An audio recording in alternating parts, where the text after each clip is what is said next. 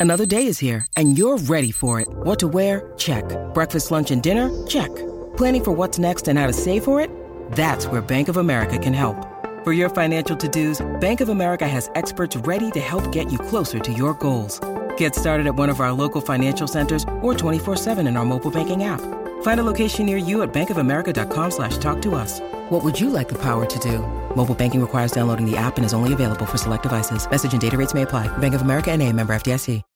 When you need mealtime inspiration, it's worth shopping Kroger, where you'll find over 30,000 mouthwatering choices that excite your inner foodie. And no matter what tasty choice you make, you'll enjoy our everyday low prices, plus extra ways to save, like digital coupons worth over $600 each week. You can also save up to $1 off per gallon at the pump with fuel points. More savings and more inspiring flavors make shopping Kroger worth it every time. Kroger, fresh for everyone. Fuel restrictions apply.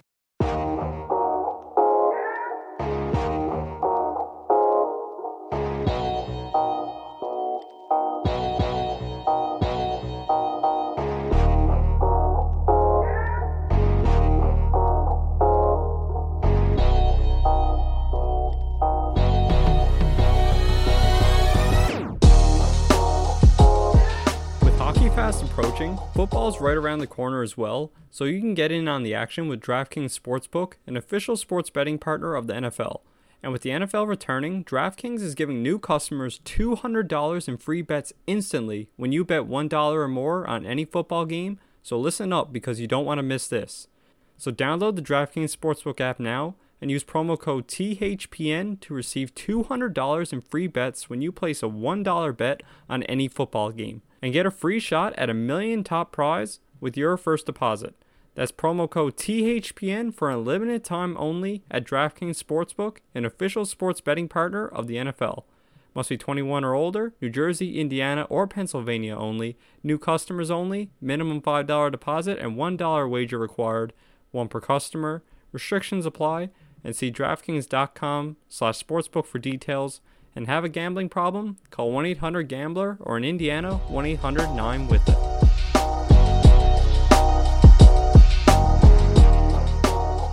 Hello, everyone. My name is Ryan Stacy, and welcome to the Hockey Minds podcast. This podcast is powered by Instat, the leader in video and data analysis. Instat Hockey supports all levels of our game worldwide with video breakdowns and or scouting services. For more information, you can visit Instat on the web at instatsport.com or on Twitter at Instat Hockey. Today I'm joined by Larry Huras, co founder of Hockey Coach Vision. In addition to his recent work, Larry has enjoyed a long coaching tenure in Europe, having coached some of the top programs in the world. His primarily European based career gives us a unique look into that field and that region, and his insight will have listeners craving more after each and every story. With that, I am happy to present to you Larry Huras, co founder of Hockey Coach Vision.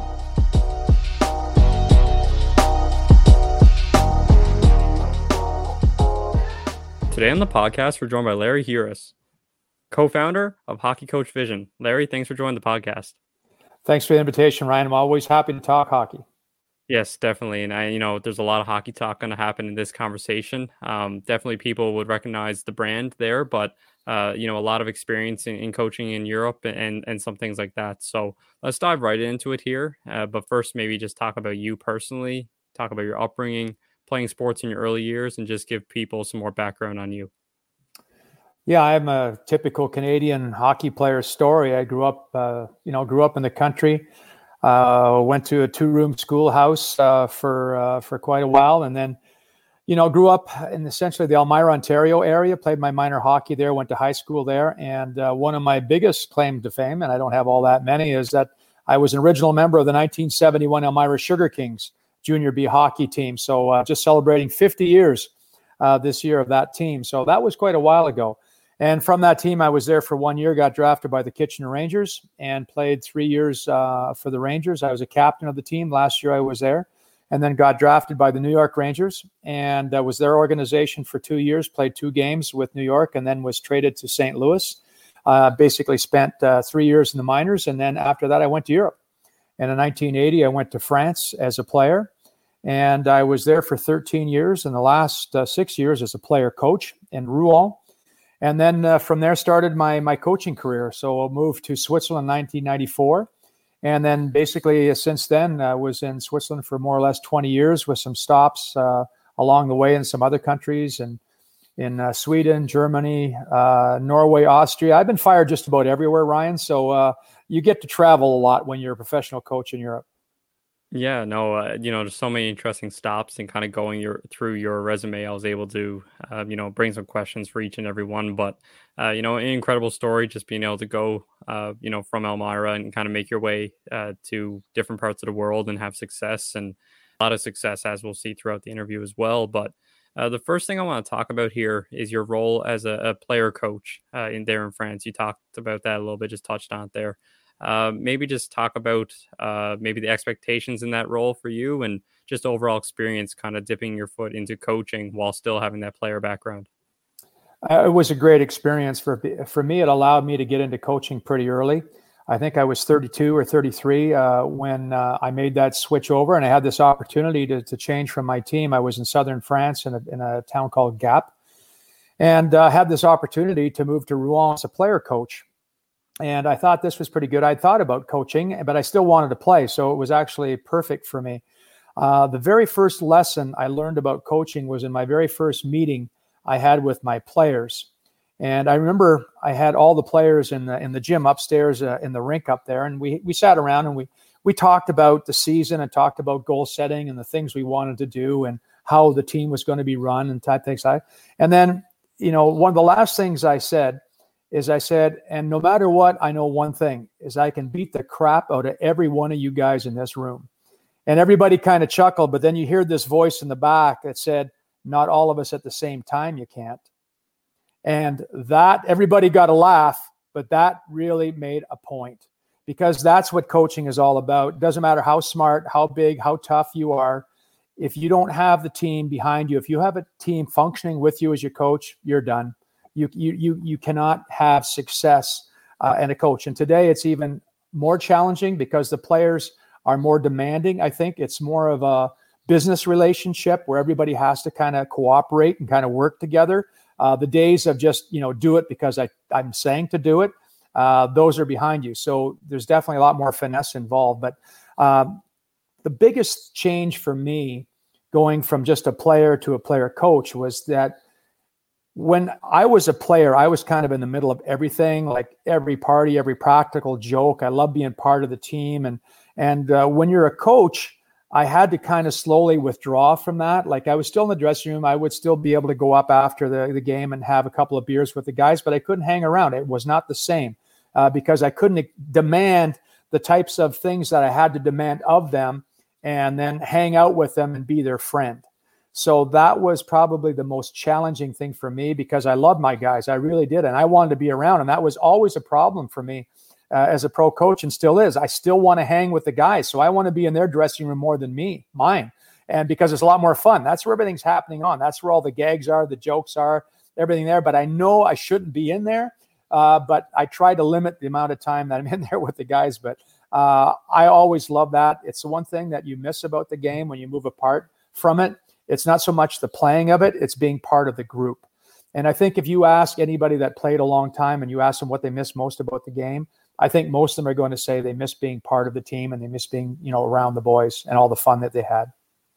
Yeah, no, I think that is a you know a really good point, and uh, some other people on the podcast who've kind of gone from that playing to coaching transition. I believe we only have one who actually did the player coach role, but uh, everybody kind of talks about that uh, adjustment. You know, from being around the team and having fun every day to kind of being in a management or a leadership role where you have to take that a different approach and uh, sometimes even with the group that you had just played with. So definitely uh, an interesting dynamic there. But uh, following your time as a player, you would then move into your first head coach role in Switzerland.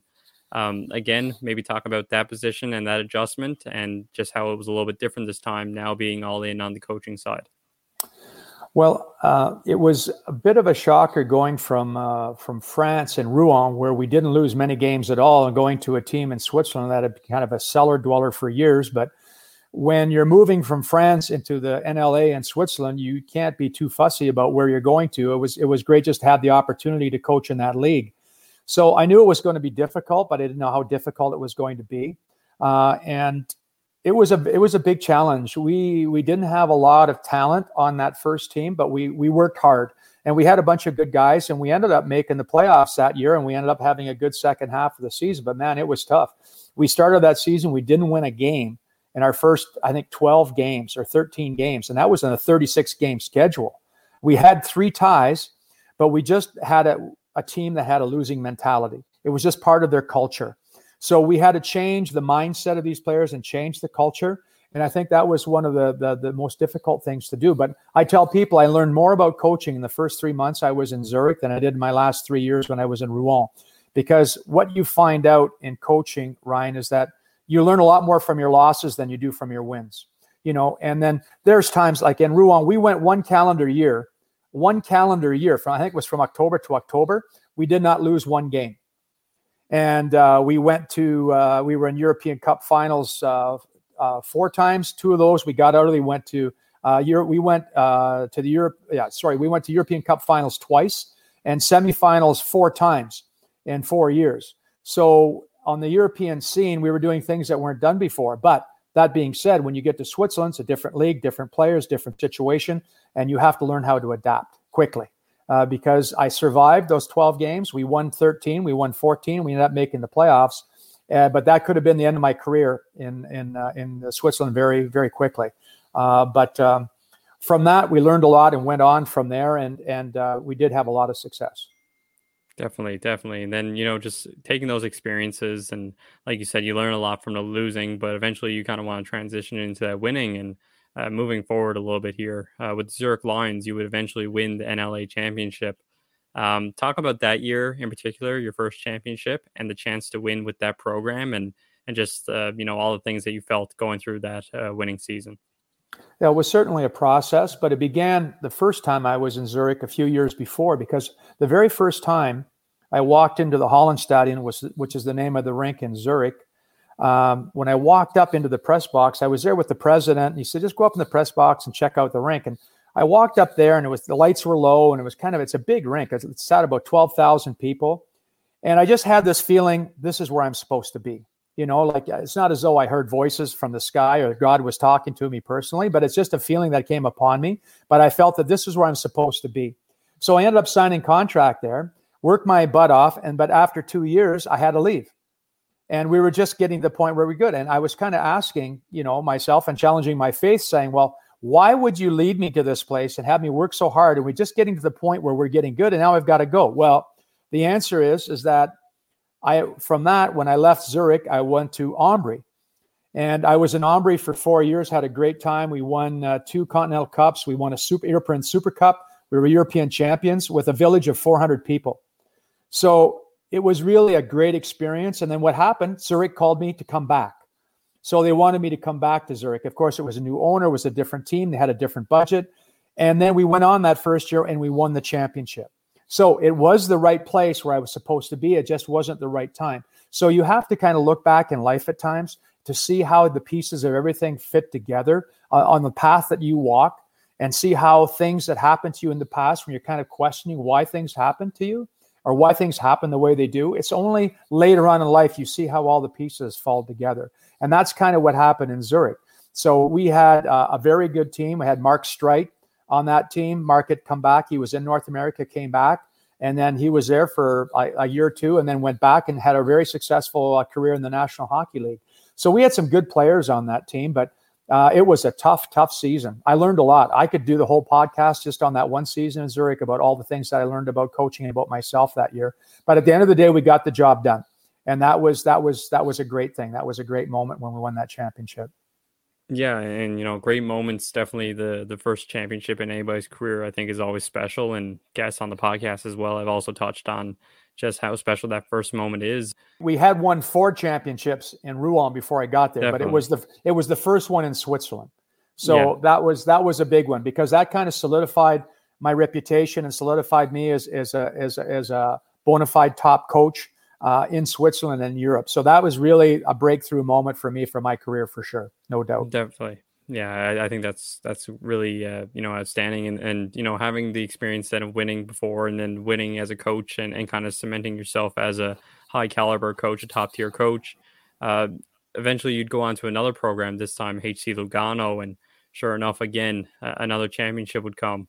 Uh, maybe talk about that program specifically, and then maybe how that run was different uh, from the previous championship with Zurich.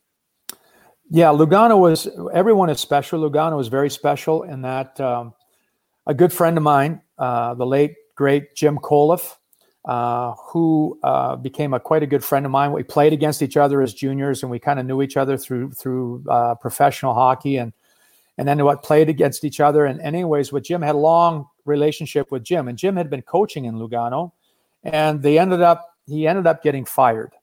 And I was available at that time. And so I got called up because I just missed going to Lugano a couple years before.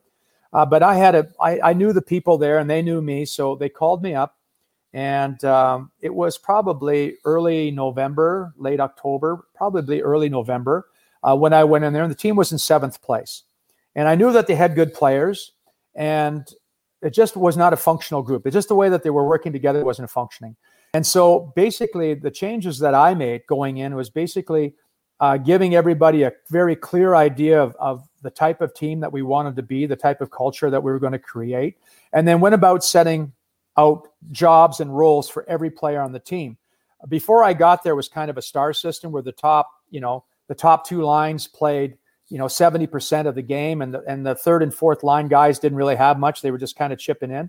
Where all of a sudden you know, our fourth line became our top checking line. So they were playing against the top the top lines in the league. They were killing penalties. We had a third power play unit. So basically, what we did is we got everybody involved, and we kind of got more of a team uh, type of atmosphere going. And we got on a roll. We lost the very first game that that I coached, but then I think we won seven in a row.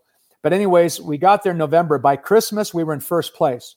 So we went from seventh place to first place in a few months. We ended up that season, I believe, in third place, maybe at the end of the season. But we went on and we beat uh, Arno Del Curto's Davos in the finals, uh, four games to two after getting down two nothing.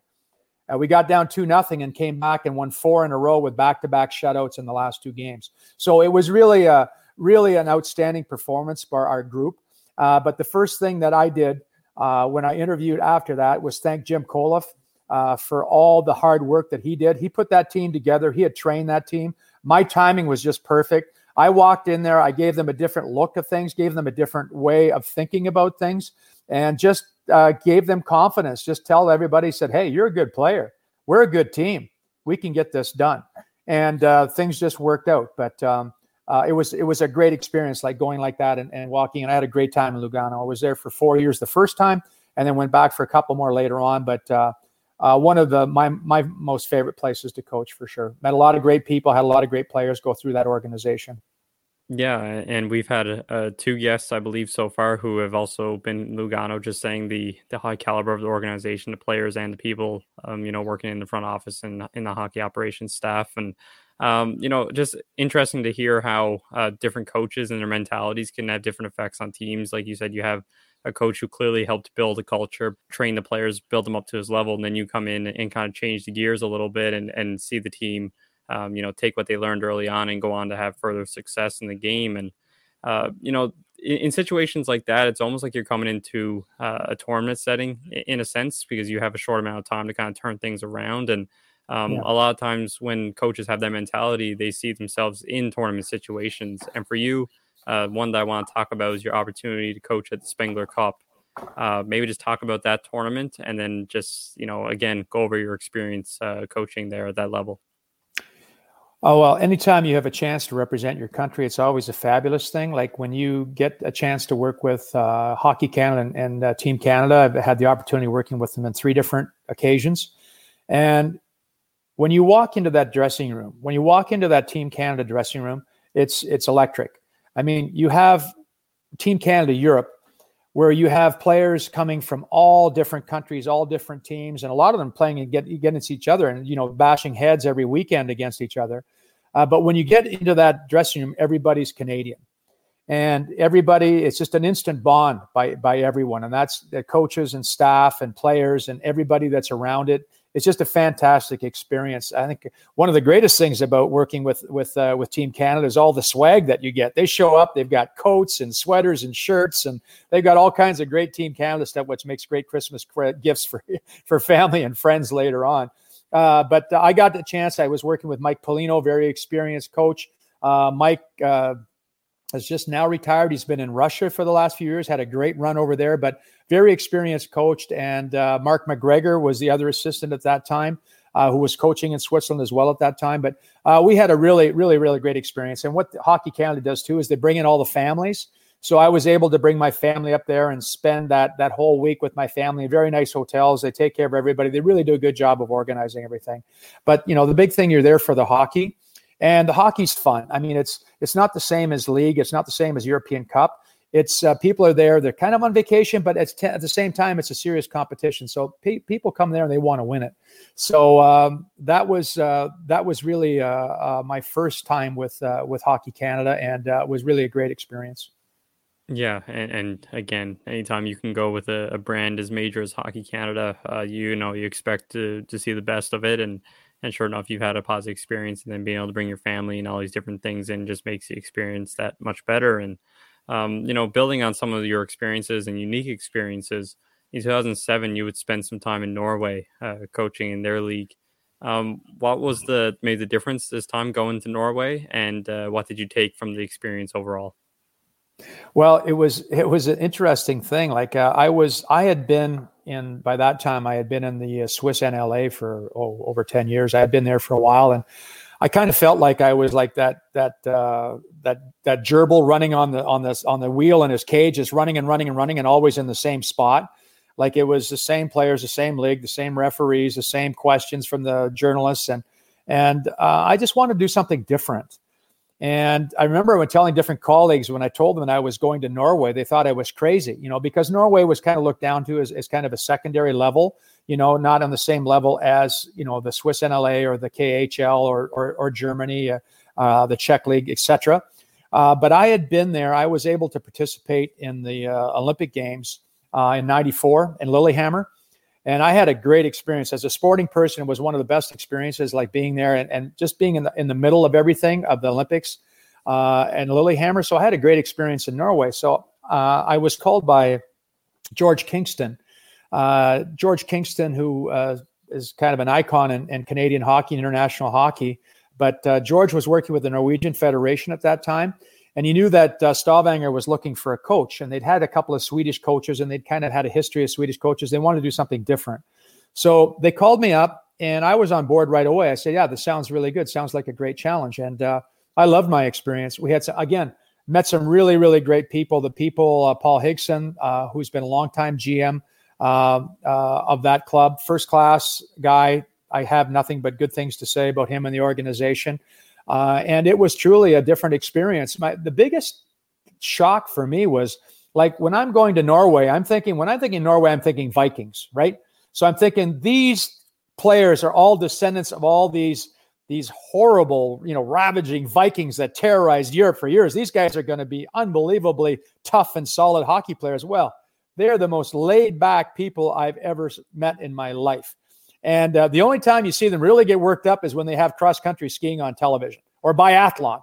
If they have biathlon and they're shooting guns and skiing, they get really worked up about that. But otherwise, they're pretty laid bunch, uh, laid back bunch of people. But had a great time in uh, in Norway. I was only I only stayed for one year, but uh, uh, I have only good things to say about it. And it was really a good league. Uh, it was it was a fun league to to coach in. And again, every time you have an experience like that in different countries, you learn something you see different ways of doing things. You you get different ways of of, of preparation. You get different tactics. You do these different drills. You different ways of practicing. So these these are all add to you know your your kind of your war chest of of, of knowledge that you you accumulate as a coach over the years. But uh, I had a great time in Norway. Yeah, and again, if you can go into a situation like that with an open mind and take something from it, I think it's positive, um, no matter what the result is on the ice. And uh, again, you after that you had a quick stint in Austria, and yeah. you know having another opportunity to see things. And um, after that, you would then go back to the NLA uh, with SC Bern and yeah. another championship um, with that program. Yeah, uh, just maybe... a short, just a short uh, thing about Austria. I hadn't really had it on my radar, but they called me up, and uh, I was I knew I was only going to be staying in Norway for one year, but they called me up and flew me down to uh, to Villach, and the the GM would walk me around town, and and and uh, his closing remarks were basically, Larry says, "You well, you know, we can't afford to pay you the kind of money you make in Switzerland, but if you come to Villach, you will golf and you will ski for free." I said, I put out my hand. I said, okay, when do I start?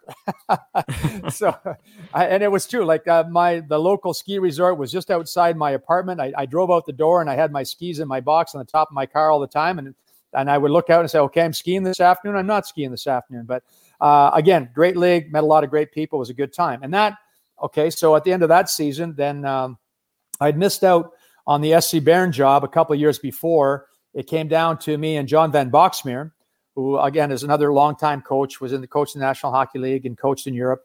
Uh, and so I w- got the silver medal that time around. But anyways, they called me up and uh, they wanted to talk to me about the job. So uh, I flew flew down to Switzerland and got in there and and started talking to them. And uh, we hit it off. And they offered me the job, and I took it over. And and it was not an easy. SC Bern is not an easy place uh, because expectations are always so high. Like it's the the biggest club in Europe. They have over sixteen thousand fans every game, like every game, like not once in a while, every game, and uh, expectations are high. And and uh, the team had finished two years in a row in uh, in first place, and then got knocked out in the quarterfinals two years in a row. So you know, going in there, you can imagine the pressure. Uh, we did end up that year finishing in first place again. And uh, going into that first round the quarterfinals, uh, well, the pressure that was on everybody, but and it worked out really well. We blew through the first one 4-0. We went 4-0 in the semis, and then actually we were up 3-1 in the in the finals uh, with Chris McSorley's team in Geneva. And uh, they we let them off the mat, and they came back, and we took it to a game seven. But we won game seven, four one at home in front of about oh I want to say 17,500, 18,000 spectators uh, that were in that rink, and it was just a great experience. It was wonderful because I could share it with my wife and my family. Uh, but my wife, that was one of the few championships that that uh, our teams had won where she was actually there on site. That she was in the building, either we went on the road or she was back in the back back in North America. Uh, but for one reason or another, she was there uh, for that one, and it was just a, a, a great experience. It was really a great experience.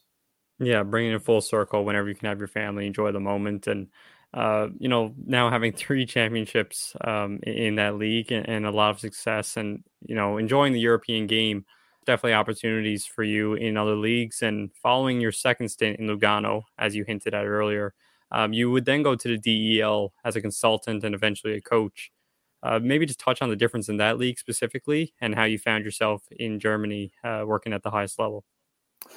Yeah, well, when I when I first um, my consulting job was through uh, uh, Pierre Page, who I worked with before earlier in uh, in Switzerland.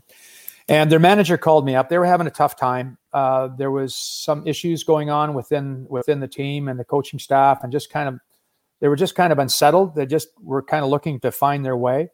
And uh, so I went down and I worked with them for a couple of weeks. I was in there for a couple of weeks and worked with the coaching staff and worked with the players, and I, I enjoyed it. I enjoyed it quite a bit actually, and and so that kind of led to okay, let's try Germany. So um, Ingolstadt called me up. Just basically, the, the GM came and spent a couple days with me and went over the program and all that. And I said, great. Like one of the the, the greatest things about that is that uh, the main sponsor, that's the home of Audi. So everybody had very, very nice cars. That was that was one thing that was very impressive. Uh, but the German league itself is a great league. I mean, the travel is different. It's a big country, like compared to Switzerland. In Switzerland, I was home every night pretty much. Uh, in Germany, if you're like we were in in, uh, in, Bavaria in the south, and we had to, you know, we are playing in the north, uh, we would have to leave the day before.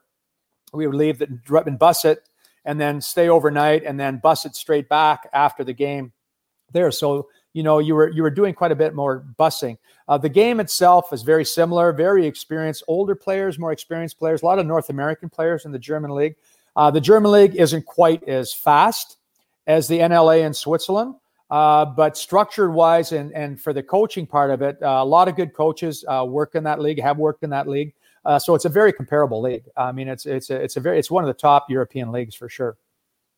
Yeah, I always love hearing the the experiences, especially in different countries, and uh, the DEL obviously being a, top tier league, NLA uh, being another one. Uh, your last two positions, um, you know, uh, through elite prospects, and, and you can correct me if there was any after, but uh, one of them is with Modo uh, in the SHL, eventually then back in the NLA. Maybe first to talk about the the Swedish job and, and, talk about working with that program, and then your move back to the NLA in another coaching position. Yeah, it was it was funny that um, with in in Ingolstadt, I was I was having uh, my my wife really enjoyed it there. We were enjoying it there. It was it was a good time, but the team was kind of dragging their heels about extending my contract, and I was getting a little frustrated about that because our team was doing well and and we had other opportunities. So I basically came down to that. So I had I had uh, been offered the job in Modo uh, a couple of years before, and they kind of kept in touch with me. It was new GMs and new people, but the the people within the club kind of kept in touch with me. So the GM came down to visit me and spent a couple days with me in Germany, and we talked over things, talked over a lot of things, and and uh, with Modo. Modo is a great developmental club. I mean, they've got the Sedin brothers came from there. Peter Forsberg as from there. Uh, uh, the Hedberg, like uh, the Hedbergs are from there. So it's it's a great, great uh, developmental club, but they kind of been in the bottom of the league for a few years. Now, Modo is in a small northern town called Örnsköldsvik. And that's up way up north. It's about an hour and 15 minute flight north of Stockholm. So it's up near the close to the Arctic Circle. So you're quite a ways north. It's a small town, about 60,000 people. So it's difficult to recruit top uh, Swedish players in there. They don't have budget, and it's not the most exciting place to live in the wintertime. So uh, they wanted to go a different route. They wanted to try it with more imports, more North American imports with a North American coach. So uh, Peter Forsberg uh, called me up, and I kept thinking, this is friggin' Peter Forsberg I'm talking to right here. So Peter was very convincing about uh, what they wanted to do and the changes they wanted to make, and that they were really uh, hoping that I would come in and and uh, help them out. And we ended up working out a deal. They gave me a two year deal, and we were going to start. We had a lot of young players, a lot of young, really good uh, young uh, Swedish players. And then we we we tried to pick out. I think we ended up having to, to, to sign twelve new North American players. Now, when you're signing that many players, okay, it's it's not you're not everybody's going to be a home run, you know, type of thing. But we had some issues there. We had two very young goaltenders, two 21 year old goaltenders, which I will take responsibility for that because I agreed to start like that. I we lost our like Linus Ullmark, who just signed with uh, uh, Boston, I believe, uh, was their number one the year before, and they thought that this 21 year old was ready to step in. Well, it was it was very difficult. I mean, you needed to have a veteran presence there. But anyway, short story. Uh, our team started fairly well. We were four and four after the first uh, eight games and then uh, we just had stuff pile up on us. I mean, uh, missing my my two top defensemen, missing my two top centermen, and we en- we ended up going losing six games in a row, five of them by one goal, and I got fired. So I was what uh, 14, 15 games into a two year program, and I was done. And to me, it was it was a bit of a shocker because it all went so quickly. Like it was like I that that was the first time ever anything had ever happened to me like that in my career, and I knew it was going to be a gamble uh, going in there. And um, but it's something I really wanted to do. I wanted to challenge myself. I wanted to work in that league. It was certainly a top league. Uh, there hadn't been a Canadian coaching as a head coach in that league for I think 20 years. Uh, so it was quite a compliment. And I was the first North American coach for Modo ever, and probably the last. so, uh, anyways, it was a big disappointment, and I take responsibility for the decisions I made. There certainly it was a, it was a steep learning curve, new league, new players, new ways of doing things, and I had to figure things out in a hurry. And I believe had we had a little bit more time, we could have got things straightened up. But you know, losing drives people crazy, and they'd been losing for a few years, so you know, it's easy to hit the panic button and, and do this and get this coach and bring in another coach. But they just got, I think I was the ninth coach in eight years. So it might have been a tip off that it wasn't going to be an easy, an easy gig. But I didn't go there because it was easy. I went there because I liked the people uh, that I was working with, and I love the people I was working with. The guys on the team were good. But again, you go into a team that has that type of losing culture, and it lost. It had had a winning culture, but it kind of lost its way And to get get that turned around, it that's that's that's the mental part is the hardest thing to get turned around. But we had some very good, uh, very good young uh, young players that went on to play in the National Hockey League, playing in the National Hockey League today. Uh, that we had uh, playing on that team as 18 year olds and 19 year olds. So uh, it was an interesting experience. But that's the one one place in my life I would really really like to have a do over because there's some things that I would definitely do differently from the start that could have made. And the first thing I would insisted on is getting an import goaltender to work along with my 21 year old and have them change off and learn from them. And it would have been much better for everybody. And then injuries always play a part of it. Uh, I got to meet uh, Ryan Whitney. Uh, of course, you know about uh, Spit and Chicklets and his podcast and what he's been doing since then. Uh, but uh, so Ryan played. He was to be my one of my number my number one or number two defenseman. He played two games and retired, and uh, he just couldn't do it. He was physically beat up. Uh, he had problems with his foot. He just physically couldn't do it anymore, which was unfortunate. But a great guy, funny as hell. I mean, he's found his niche now because he should have been. He was a stand-up comedian on skates essentially. So uh, I'm I'm happy for Whit, and, and, the things worked out for him, but it didn't help me too much, you know. That but it was one of those things that uh, again it's experience. My the best memory of sweden and northern sweden was the blueberries. Man you go out into the woods out there and you just have blueberries acres and acres of blueberries and i love blueberries. So i remember uh, telling my wife she, she, would call you know she was still in the states and she would call me and say well what'd you do this afternoon? I say i went and picked blueberries. She said again she says there's not going to be anything left for the animals. And i said you have no idea how many blueberries there are in the forest of Sweden. It's like blueberries a go go. Uh, so anyway, uh, it was it was a positive experience. It was unfortunate it didn't last longer because I love the league. I love the competition. Great coaches in that league, great players in that league. It was really a good spot to be. But I uh, there's definitely some things I would like to have done over differently.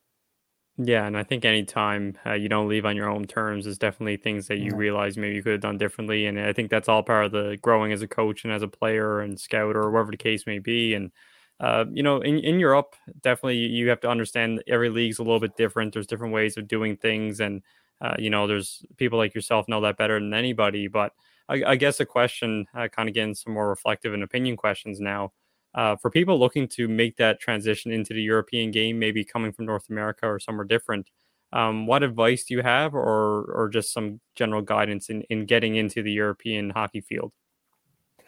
Yeah, it's. I mean, there's no really one way of, of doing it. I mean, there's a lot of different ways. I mean, through through agents, through contacts, through through ex players. So, so, you know, there's a lot of players that played that had people that work in Europe that have contacts. I mean, you have to kind of work as many angles as possible. Uh, for North American coaches to go over, obviously, if you have a, a you know a solid resume uh, behind you, uh, whether it be in in, uh, in junior hockey, college, university, professionals like minor pro, uh, if you have a solid record behind you, uh, they like to see people that have that gone through the certification programs, whether it be USA Hockey or Hockey Canada, that have certain levels that shows a certain level of competence and you know commitment to coaching. they like to see that and uh, plus a lot of the places there they get money. Like they if they hire coaches at a certain level they give equivalents uh, for the european levels so they get paid money if they have uh, coaches of a certain standing working in their team. Um, what i tell people i said the, what you have to do is you have to get to know the decision makers uh, on the european teams. And i tell people that if you're really serious about working in europe and going to europe i suggest doing a the cup of coffee tour. And what i mean is that you can get in touch with clubs and get in touch with teams and say that look at you've heard a lot of good things about their their club. I'm going to be in the area on these two days. Would you have time for a cup of coffee? I'd like to learn more about your team and your club and and your league and how you do things. And you introduce yourself. And you you're not asking like for a, a formal job interview. You're just asking for a cup of coffee and to get a chance to know more about them. And then you make a personal contact and then if you contact 10 European clubs, you might get two replies, three replies out of it. You might get one or two cups of coffee, but that's a start. And then when they do, you might not get a job right away. You may, but now you've met somebody who's in the decision making position that sometime sooner or later they're going to be needing a coach. And if you've made an impression with them, they might just give you a call. But you have to get to know the decision makers. Okay. I think that's really an important part of it. Unless you know your your uh, Barry Trotz or somebody that is very very well known in North America because they tend to go more with coaches that have European experience than coaches that are straight out of North America that never have played or coached in Europe. Um, they tend to go with who they know. And that's why if you get into the European coaching circle, I call it the European Coaching Country Club, which I'm a member of, have been a member of. If you get inside that country club and you have some success and people know you, uh, people tend to go with people that they know and say, well, he's won championships here or whatever, you know, let's give him another shot. Or, you know, we know that we're, we have a, we have certain expectations of a, of the competency that he can deliver to us. So uh, it's getting that your foot in the door. That can be a tricky thing. You can even go as an assistant coach to, to do that. That's also a possibility uh, to to go that way. But uh, there's no one way. But the, the best way is is uh, get yourself develop a good resume, do your certification programs. Any language skills are helpful, uh, but you have to get to know the decision makers. Yeah, it's great advice, and and definitely, um, you know, like any level, it's good to to know the people who are making the decisions at the end of the day. But um, you know, coming from North America to Europe, it's definitely an adjustment, and and you really want to make sure you make a personal connection first and foremost. And um, you know, in, in terms of looking for people, like you said, that they have a comfort level with, um, that comfort level can come uh, at different levels, and one of them is actually knowing the game or, or knowing that league specifically. Um, just from your experience having coached in, in, different leagues and, and knowing the different styles, um, how different are those styles between each league? And how often did you have to change your approach as a coach, or is it something you kind of didn't really change with having success in in different leagues? Well, I think one of the the primary qualities that any successful coach has is ability to change. I mean, you start out with an idea, obviously, and that goes from a game plan to a season plan to a, a team building plan to whatever you want to do. But uh, you have to be able to adapt and change. And and uh, you know, Sweden. Let's go back and talk about Modo. Like I went in and I had we just the year before, uh, like with uh, Ingolstadt, we'd gone to the DEL finals. Uh, we lost to Mannheim, which is a very good team. Geoff Ward was coaching that team uh, in Mannheim, and um, they ended up in the season in first place, and there was a reason for that. So we knew it was going to be tough. Uh, but again, coming off a very successful season, and then the successes that I'd had in Switzerland and the experiences that I had all around, like I had a pretty good grasp on hockey in general, and and I certainly I'd played against Swedish teams in European Cup play and Champions League and that. So I was quite familiar with that. And of course, I watch a lot of hockey on the internet and watching games. But when you get into the middle of it, where you're dealing with players and different players with different cultures and different ways of doing things, uh, you have to be able to adapt. And you go in there thinking you're going to play one way, but then you find, hmm, that's not working. I've got to find something else. I've got to do. I've got to try something different because they're picking me apart. Okay, so the I, have got to find something new or something that's going to work, and then you just kind of you adapt. You you adapt to that, and so that takes a bit of time. And uh, Germany was no different than than Sweden. Every time I moved to a different league, there's a little bit of a learning curve. Um, did not survive the initial learning curve in Modo, uh, but uh, when we started in Germany, like in Ingolstadt, uh, the first ten games or so, uh, we struggled a little bit. They'd come off. They by, they surprisingly had won the championship the year before out of a ninth place finish. So they had kind of a Cinderella season. So there's a bit of a hangover left over there, and teams, the, the team as a whole, and certain players were just not buying in. They weren't committing to what we wanted to do. So I remember it came down to a weekend where I sat two of their stars in the stands uh, for a weekend, two game series, and people like all right to the press. Well, he's going to get fired, and this isn't going to work out. And and I promoted two other young players to take their place. And damn if we didn't win those two games. We won both those games with two those two guys sitting in the stands. When they came back, it was a whole different team. It was a whole different outlook. But sometimes you have to do drastic things. Sometimes you have to have a bit of a shock treatment to get the to, to get things moving. If you you find yourself in a situation where the the tendency is not going in the way that you want to do as a coach, you have to take the bull by the horns and sometimes you have to take risks. And you have to, you know, you have to make a stand and you have to make a statement about who you are as a coach and what you expect from your players and what's acceptable and what's not acceptable. So that was the that was a statement moment and from then on we took off and we had a, great last uh, 40 45 games of the season and and uh, played very well. Uh, but getting back to your question, as a coach you start with one thing but you have to adapt. like you're given, you're essentially most of the time you're given a team. If you have a little bit of influence on choosing import players or players that you might want to bring in from other teams or, or t- players that you know, that's always a positive. But you're generally given the team and you got to make the best of it, right? So you have to, your job as a coach is to get as much out of every player and to get as much out of that team as you possibly can. You have to find a way. So you have to be able to, to change and adapt. No, great points. And, and I think coaches who are successful definitely learn that, um, that uh, mindset. And I think those that uh, don't ultimately learn that mindset don't find themselves coaching at the high levels for very long. And continuing on in, in talking about European hockey, working in different leagues and, and, being in so many different places, you've seen a lot of uh, unique cities, unique arenas, and, and um, unique settings. So, I guess just as a personal question, do you have a favorite place to play or coach, or one place that maybe stood out uh, throughout your time in Europe? Well, that's a good, that's a very, very good question. I mean, obviously, coaching in Bern was very special. Every place I coached was special. Coaching in Bern was special because you have to imagine, like in that rink, you've got 16,000 fans in that rink. You're standing on a bench, but you have this whole, this huge wall, at least uh, of, of you have 11,000 people standing on a large wall of people right in front of you. And that's has always been so impressive. Like, and they're vocal, they're loud, they're cheering, they've got cowbells, they got every flags waving. I mean, it, it's a, it's a huge party.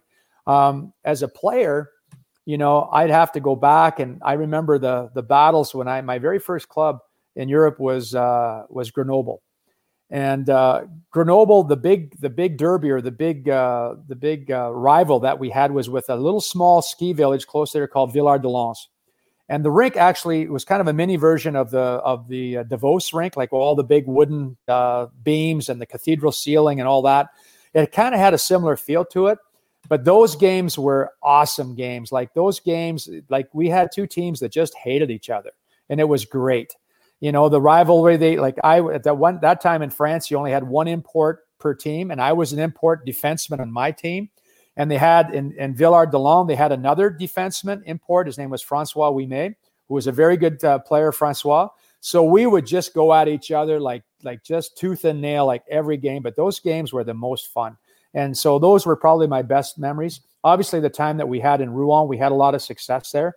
But as a player, that's when I was just a pure player, not a player coach, but just a player. Those were those were probably two of my most favorite places to play. Yeah, I always love throwing that question in every now and then, just giving the getting the different approach from people in what they enjoy, and you know, as a player, uh, a lot of times it's the atmosphere, but coaching it can definitely be some some other things. And another question so you talk, ask a question about that. This might be another question that you ask to players or coaches going forward. Whenever I got into a new team and you do, you know, you do your one-on-ones with your players, you get to know them a little bit. The first question, usually the first question I would ask the players, and I always ask them the same question. I said, "Who was your favorite coach and why?" You know, and that you you can find out in a hurry. It tells you a lot about the type of player that they are if the player answers you and said, "Well, I liked I liked uh, Ryan Stacy because he liked me and he played me a lot," okay, now that this guy's going to be challenging to coach. You know, if the player, most players will answer you and tell you that, well, they like this, they like the particular coach because uh, he was straight with them, they trusted him, he pushed him, and he made them better players those were kind of the things that that that would stand out for most of the, most of those those guys. But it's always interesting to see the response you get on that from from players uh, of what they get. Now, if you ask me that question, I had a lot of really really good coaches. I had some bad ones, but it's almost as important to have bad ones as well because you learn from everyone. Because it's important to know what not to do. Because I certainly learned from some coaches what not to do. But I had some really really good coaches. But uh, I had I had two that stick out in my mind was Bob McCammon uh, Bob McCammon went on to coach the Philadelphia Flyers. He coached me my first year pro when I was playing in uh, Port Huron in the International Hockey League. And uh, really a player's kind of coach, straightforward kind of guy, no messing around. If you he you knew when he was happy, knew when he wasn't happy, and he built you up. He, he made you feel like you were you were special. He had a he made he went out of his way to have a personal contact with you. And the other coach that I really loved playing with as a, as a pro was Jack Evans. And Jack Evans, uh, he coached, I think he coached the Cleveland Barons. He coached in Minnesota, I think in the National Hockey League. I had Jack when I played in Salt Lake City. But again, Jack was a straightforward guy, honest, honest, honest guy. There was no baloney with him. He told you exactly what he was thinking at all times. And when you did something he liked, he told you about it. And when you weren't doing something he liked, he let you know about that as well. But you always felt that he had your back and you always felt that he supported you. And uh, so those those were two and two of my favorite coaches, and that's why they were my favorite coaches. No, it's a, another great question and something that I think a lot of people will definitely look to implement with their own teams coming into a new program. And you know, every coach has their own um, philosophies, their own way of doing things, and uh, sometimes you learn good things. And as you said, sometimes it's good to have coaches who maybe don't fit your ideal, um, you know, your ideal coaching style and things like that, so you can learn from that as well. And uh, you know, learning all these different things throughout your career, um, you're in a good situation now where you're able to kind of put it into a program or something that inspires you. And hockey coach vision is, is kind of the, the next step for you and what you're dealing with now as a co-founder. So uh, we always give people the opportunity to talk about their current projects. So uh, maybe fill people in on hockey coach vision and just talk about your goals with the brand and, and just share some more information on that.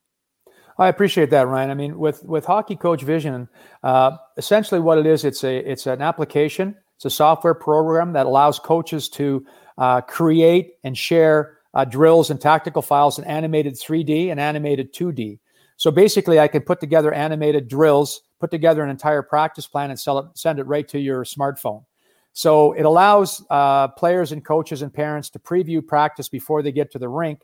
And now, with these days, these COVID these COVID times, uh, people don't have a whole lot of time uh, to spend with their players. So if I can send, like say for example, my Bantam team or my midget team, I can send a practice to them and said, uh, "Hi, this is Coach. Uh, know these first four drills uh, because we're not going to do any whiteboard when we get on the ice." And the players step on the ice and they just go. So if you've got 50 minutes of ice time, if I can save you six or eight minutes in front of a whiteboard, that's that's an amazing amount of, of repetitions that they're going to get over a year's time. But essentially, with the 3D animation, it's the way to go because there's a lot of, of drill drawing programs out there. But at the end of the day, if the coach is still standing on the ice in front of a whiteboard talking to his players, you haven't really gained much. So what we have now is we have teams in the National Hockey League, NCAA, uh, all over Europe, uh, Major Junior A.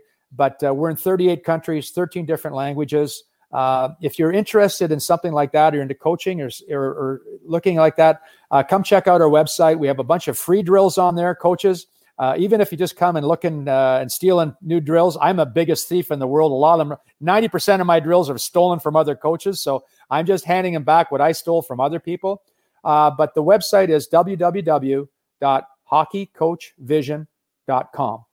And uh, yeah, there's ways of contact us. Let us know. But uh, check us out. I think you'd find it very interesting. But 3D, 3D animation, we even have virtual reality views.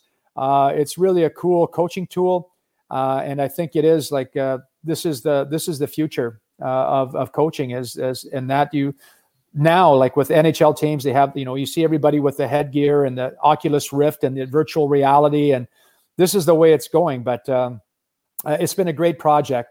Uh, I'm partnered up with my partner, Philip Kostovich, uh, who is from Switzerland as well. And uh, we've been working at this for five or six years now and uh, put together a pretty amazing program. So uh, please come and check us out. Uh, I think you'll find it's pretty amazing.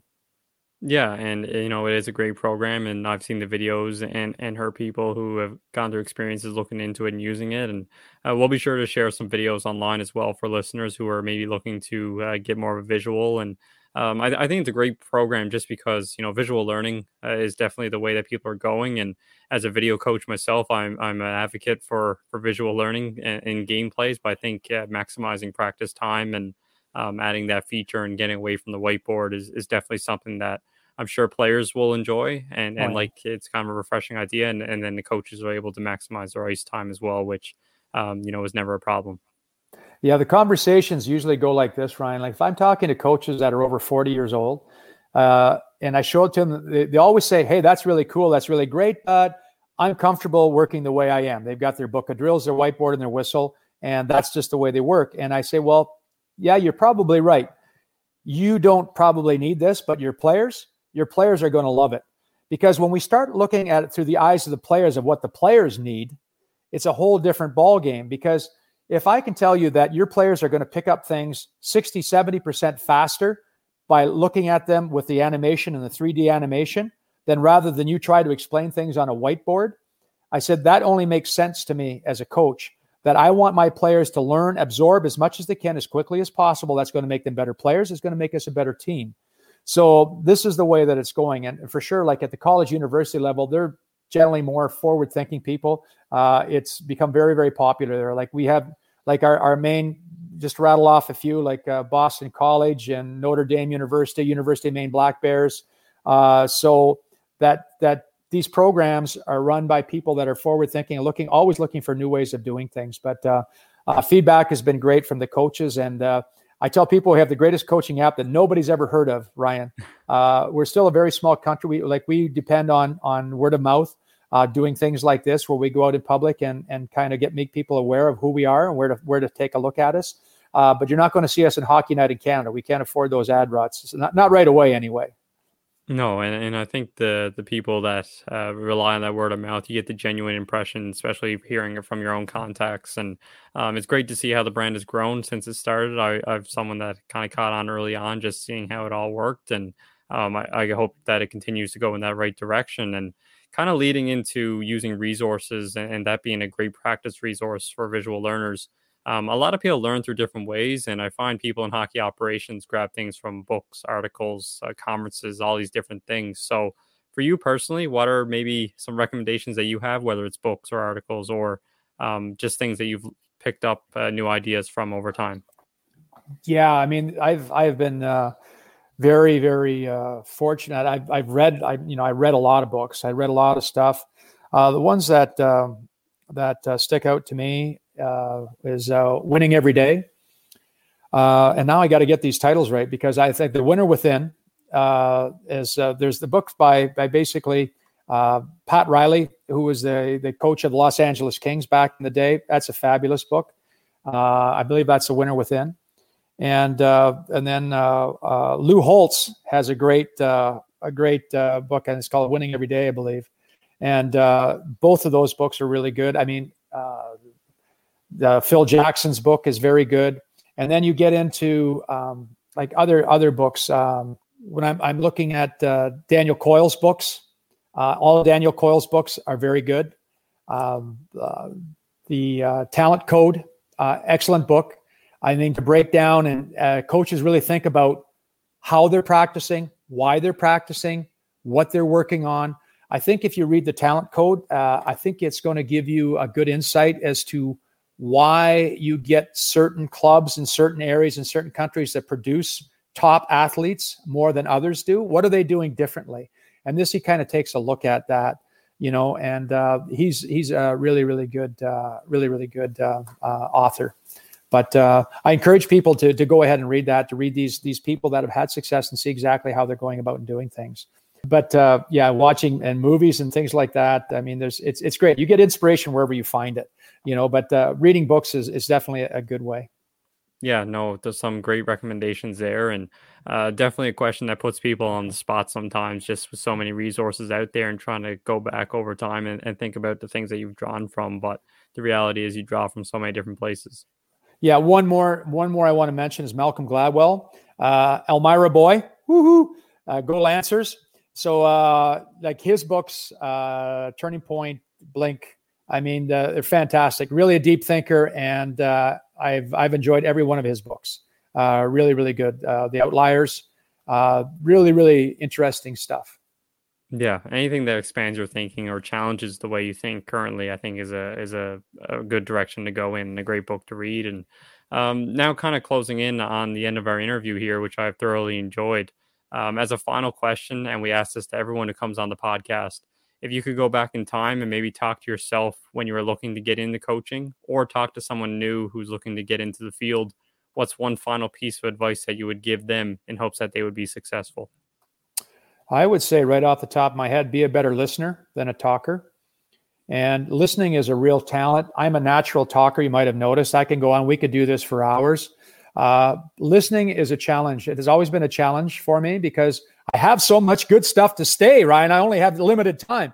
But, you know, when people are talking, you have a tendency to already be thinking about what you're going to say and you stop listening. You know, you really have to listen.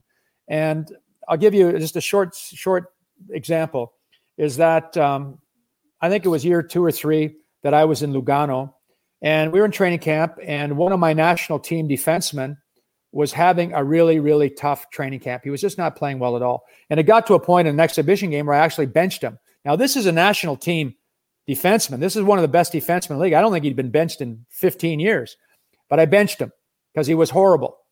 And after the game, I didn't talk to him because I knew he was pretty hot. I didn't want to get into an argument right away, but everybody was kind of watching to see what was going to happen. The next day, I brought him into my office and we sat down and we started talking.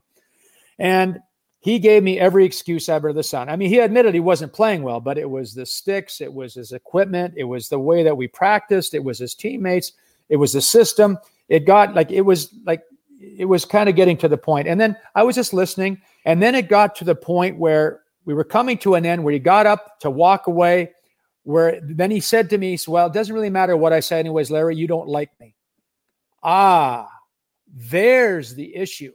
Okay, all this other stuff was just were, were just symptoms. Here was the problem. He thought that I was tough on him or I was riding him or I benched him because I didn't like him personally. So that's when I had to sit him down and, and say to him, and I've used this many times since that time, said, look at Ryan, I like you. Personally, I like you. You're a good guy. You work hard. You're a family guy. You're a good guy in the dressing room. I would probably be your friend if we were teammates. I like you, but I don't like what you're doing. You have to be able to separate what they're doing from the actually the personality. But that is something that had I not listened, had I not been listening to the whole thing and trying to analyze, I would have passed it over. I just said, okay, he's just making excuses, you know, whatever. But you have to be able to listen to people because 80% of finding a solution is knowing what the actual problem is. A lot of times we just treat the symptoms. You know, you're, you're seeing your team's not functioning well. Why is not functioning well? You're seeing a player that's not playing well. Well, why is he not playing well? You have to get to the root of the problem to find out what is. And oftentimes if you're a good listener, you can figure it out. Uh, but that is something as a Larry, as a younger coach, I would say shut up, don't talk as much, listen more, and uh, you'll you'll gain much more knowledge and you'll be a better coach for it. Yeah, tremendous advice, and I think that people at all levels should take that to heart. You know, listen to what's going on. Don't be um, always just trying to get your two cents in because you know you'll you'll miss some things and uh, when you pick up on those things, you become better for it. So there's a reason God gave us two uh, two ears and one mouth, so that we can listen twice as much as we talk. So if you can remember that from tonight's podcast, uh, coaches and players and people, I said that uh, it hasn't been a total waste of time. no, that's that's for sure. And I think we learned a lot of great lessons and a lot of great advice came from this podcast. So, Larry, thanks again for joining me uh, on the show. I really appreciate it. Appreciate all the insight and um, and the, the conversation. And uh, with that, I wish you all the best with your brand. And personally, I wish you all the best moving forward. Thanks for the opportunity, Ryan, and thanks for tuning in to uh, listen to us. And please come check us out at hockeycoachvision.com. All right. Thanks again. Take care.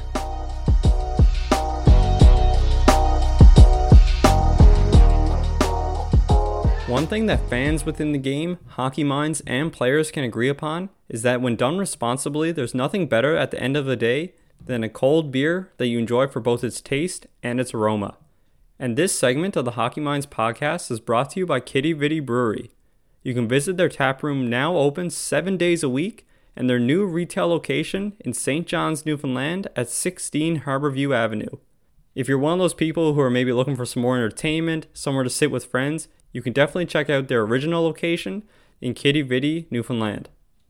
Join the Quidi Vidi Craft Club at quidividibrewery.ca and give them a follow on social media to keep up to date on the latest brew news.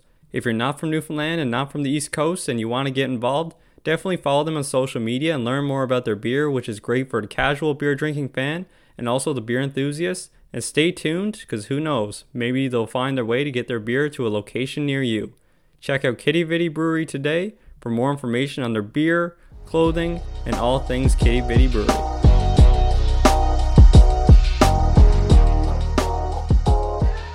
I'd like to thank Larry for coming on the podcast and talking about his career and his new coaching brand. He's a very honest coach who has seen both sides of the game, having been a successful player as well. And I think there were a lot of great lessons presented in this interview that coaches can learn from and take things from. If you would like to get in touch with Larry to learn more about his experiences or to learn about his brand, I encourage you to reach out to him directly or you can contact Hockey Minds Podcast at Outlook.com and I can help make that connection for you. Check out our social media accounts over the next few days as we announce a number of new guests as we ramp up our production heading into the new hockey season. And once again, thank you everyone for supporting the podcast and be sure to give us your thoughts and opinions on the podcast on our social media platforms Facebook, Twitter, Instagram, and more. As always, stay safe and all the best.